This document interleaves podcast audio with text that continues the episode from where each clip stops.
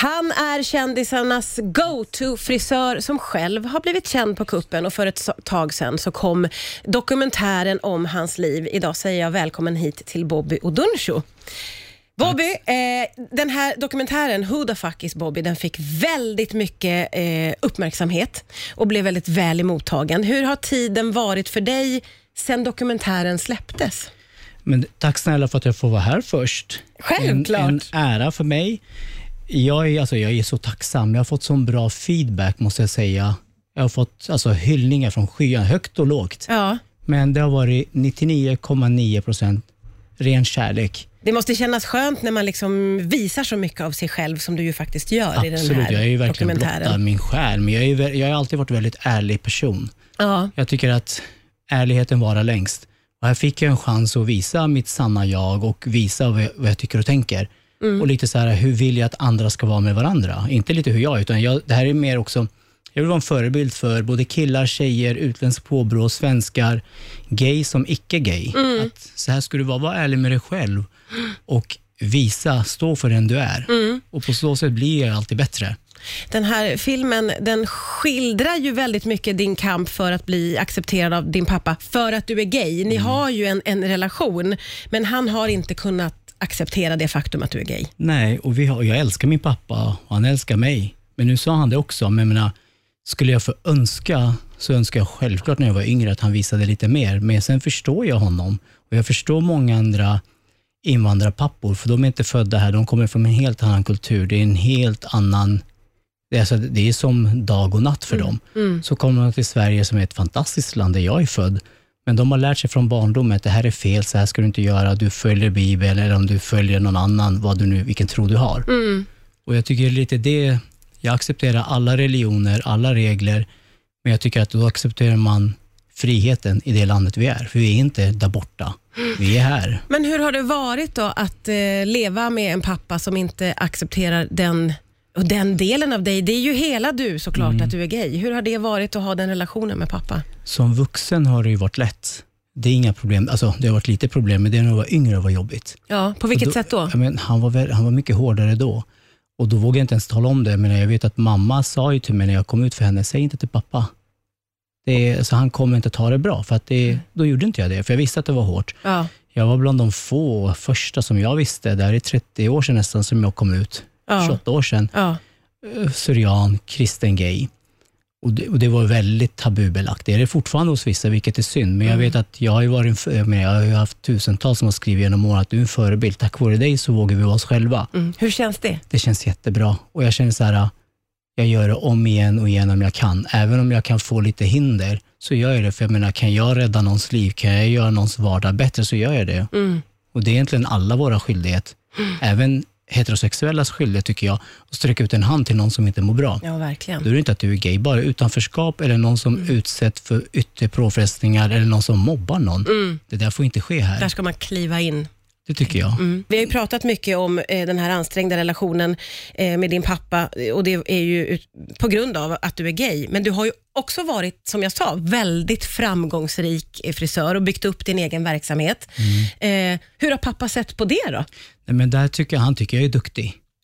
Men det, har alltid, det var också lite kul, för genom åren så har det alltid varit andras barn är så här, så han har ändå försökt pusha på, kanske för mitt bästa, att jag alltid ska pushas lite mer och lite hårdare och, och så, och skapa lite mer. Men däremot mamma, hon är så här att du är bäst. Ja, Även när det var, gick bra, när det gick mindre bra. Det var inte ens tack vare mig det gick dåligt, men på grund av folk som utsatte mig för något, ja det. hon funnits här dygnet runt. Ja, din mamma verkar ha stöttat dig nog alldeles Nej, oerhört alltså, och det hela din familj. Hela familjen har gjort det, men det är, mamma och syrran har varit de som var mina närmaste. Ja. Hela familjen är underbara, jag älskar hela min familj, men just mamma och syster har alltid varit de jag kan prata allt om. Och Vad har det betytt för dig då under alla de här åren och allt du har Det gått igenom? jättemycket. Jag tror inte att jag skulle suttit här om jag inte var utan dem. För det är så här, man blir lite lost i saker och ting. Du kan gå fel väg ibland, men jag har alltid kunnat ventilera. Och genom att vara ärlig, jag behöver inte ljuga för mamma, hitta på att jag har en flickvän eller hitta på att jag är just den. Utan jag var ärlig. Jag bara, mamma, what you see is what you get. Hon mm. sa, bra min son, du är fantastisk. Det finns inte ett fel hos dig. Jag bara, tack. Och det var det jag ville höra. Mm. Den här dokumentären är ju väldigt eh, rak. Man får se väldigt mycket från ditt liv och det var ju mycket som jag inte kände till eftersom jag kanske mer har sett dig, liksom, man har sett dig i tidningarna florera förbi. Eh, men du har ju haft det väldigt prövande med dina relationer och fick gå igenom en stor sorg eh, som du också är öppen med i den här dokumentären. Hur, hur har det varit att dela med sig av de bitarna i livet, tycker du? Alltså mitt livs, jag tror mitt livs största och värsta som hände är Samuel såklart. Det Ja. bästa var ju han och det sämsta och det mest tragiska var ju hans bortgång. Ja. Nu har det gått nio år och några månader sedan det hänt och ändå är det fortfarande jobbigt, men jag har ju bearbetat det. Jag menar, pratar med min familj, med mina vänner. Jag och Samuels mamma, syskon, hans syster, vi har jättebra relation, så att jag har bearbetat det mycket. Jag har, gått, jag, har redan, alltså jag har pratat om det väldigt mycket. Jag tycker att går man igenom en sorg så ska man försöka prata om det. Du ska skratta, gråta, sörja. Har du kunnat göra det hela tiden? Jag har kunnat gjort det hela tiden. Ja. Och även gjort det lite utåt offentligt också. Jag, jag, ibland när vi har gjort intervjuer så har jag tappat tårar när jag pratar om honom. Men jag säger, det är okej. Förlåt, ska vi sluta? Jag gör inte, det är okej. För att jag vill inte trycka tillbaka det, för risken är att det smäller ut utåt. Och jag tipsar alla som har en jobbig period, prata, det hjälper. Kan du inte prata med din närmaste, prata med mig, prata med en terapeut, prata med någon. Det håller inte inombords, för det är så här, det sker, någon gång inträffar alla, att någon du känner går bort, helst inte syskon eller din käraste. Men det händer alltid någon, för jag brukar tycka att lever jag 90 år så kommer fem år vara hemska. Mm, ja. Det är cancer, mamma, pappa går bort, syskon, kärlek, vänner. Alltså det går högt och lågt. Du kan inte alltid må bra. Och då har jag lärt mig att okej, nu när jag mår dåligt, det här är en av de här få procenten. Då får jag bara bearbeta det, för du kan inte må bra året om, dygnet runt.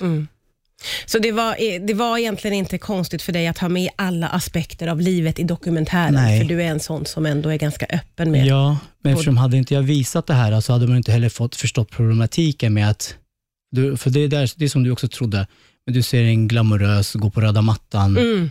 lite söt kille, kanske Ja. lite snygg då. Kanske men lite snygg Det är då. kanske lite snygg, men Ja. inte jämt. Men oftast har ju folk den bilden av Ja. att det här är en kille som ser bra ut och han är spraytannad och han tränar och umgås med eh, snygga vänner.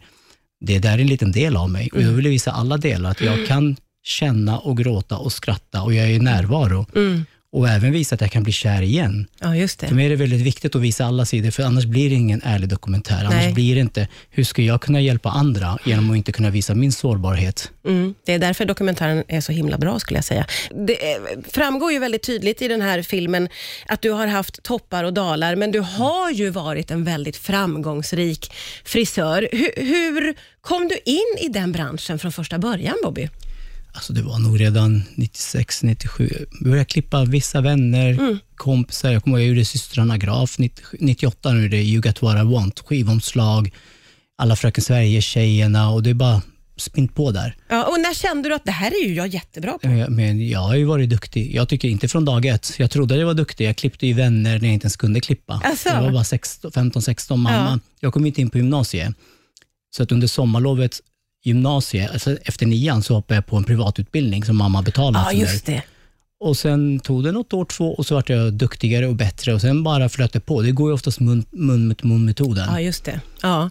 Och, och vad, är, vad är hemligheten bakom dina framgångar som du har haft rent professionellt, tror du själv?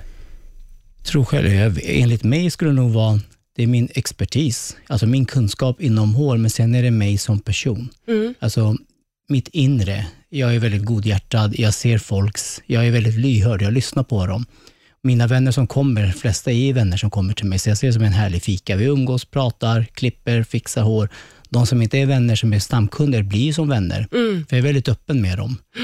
Så jag tror det är, nog, det är nog det som har gjort den framgången, för jag är väldigt jag tar verkligen fram deras bästa och jag är så ärlig, är det något som inte jag tycker och tänker så talar jag om det för dem om de ställer en sån fråga.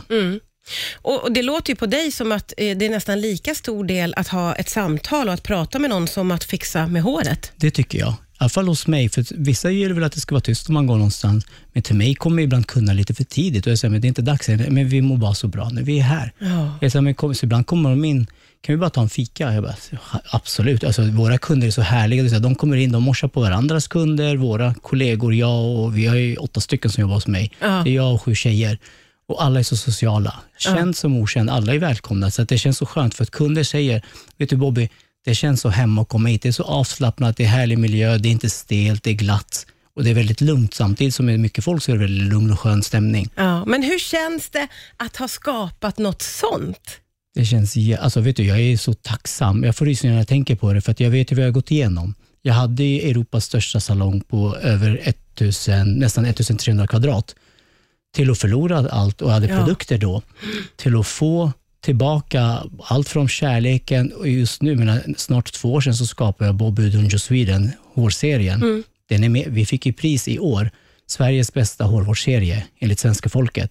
Vi är som inne på apoteket och det går bra och de är bra. Det är så här, jag har hållit på med dem i flera år. Ja. Och få öppna salongen på Östermalm på nytt efter att inte haft salong nästan nio år, tio efter mina bränder. Det är tacksamt. Ja. Och hur ser du på framtiden nu då? Framtiden säger att jag kommer nog klippa tills jag är 60-70, men inte lika mycket. Jag kommer fortfarande jobba med mina produkter, expandera utåt. Vi har planer på andra länder redan.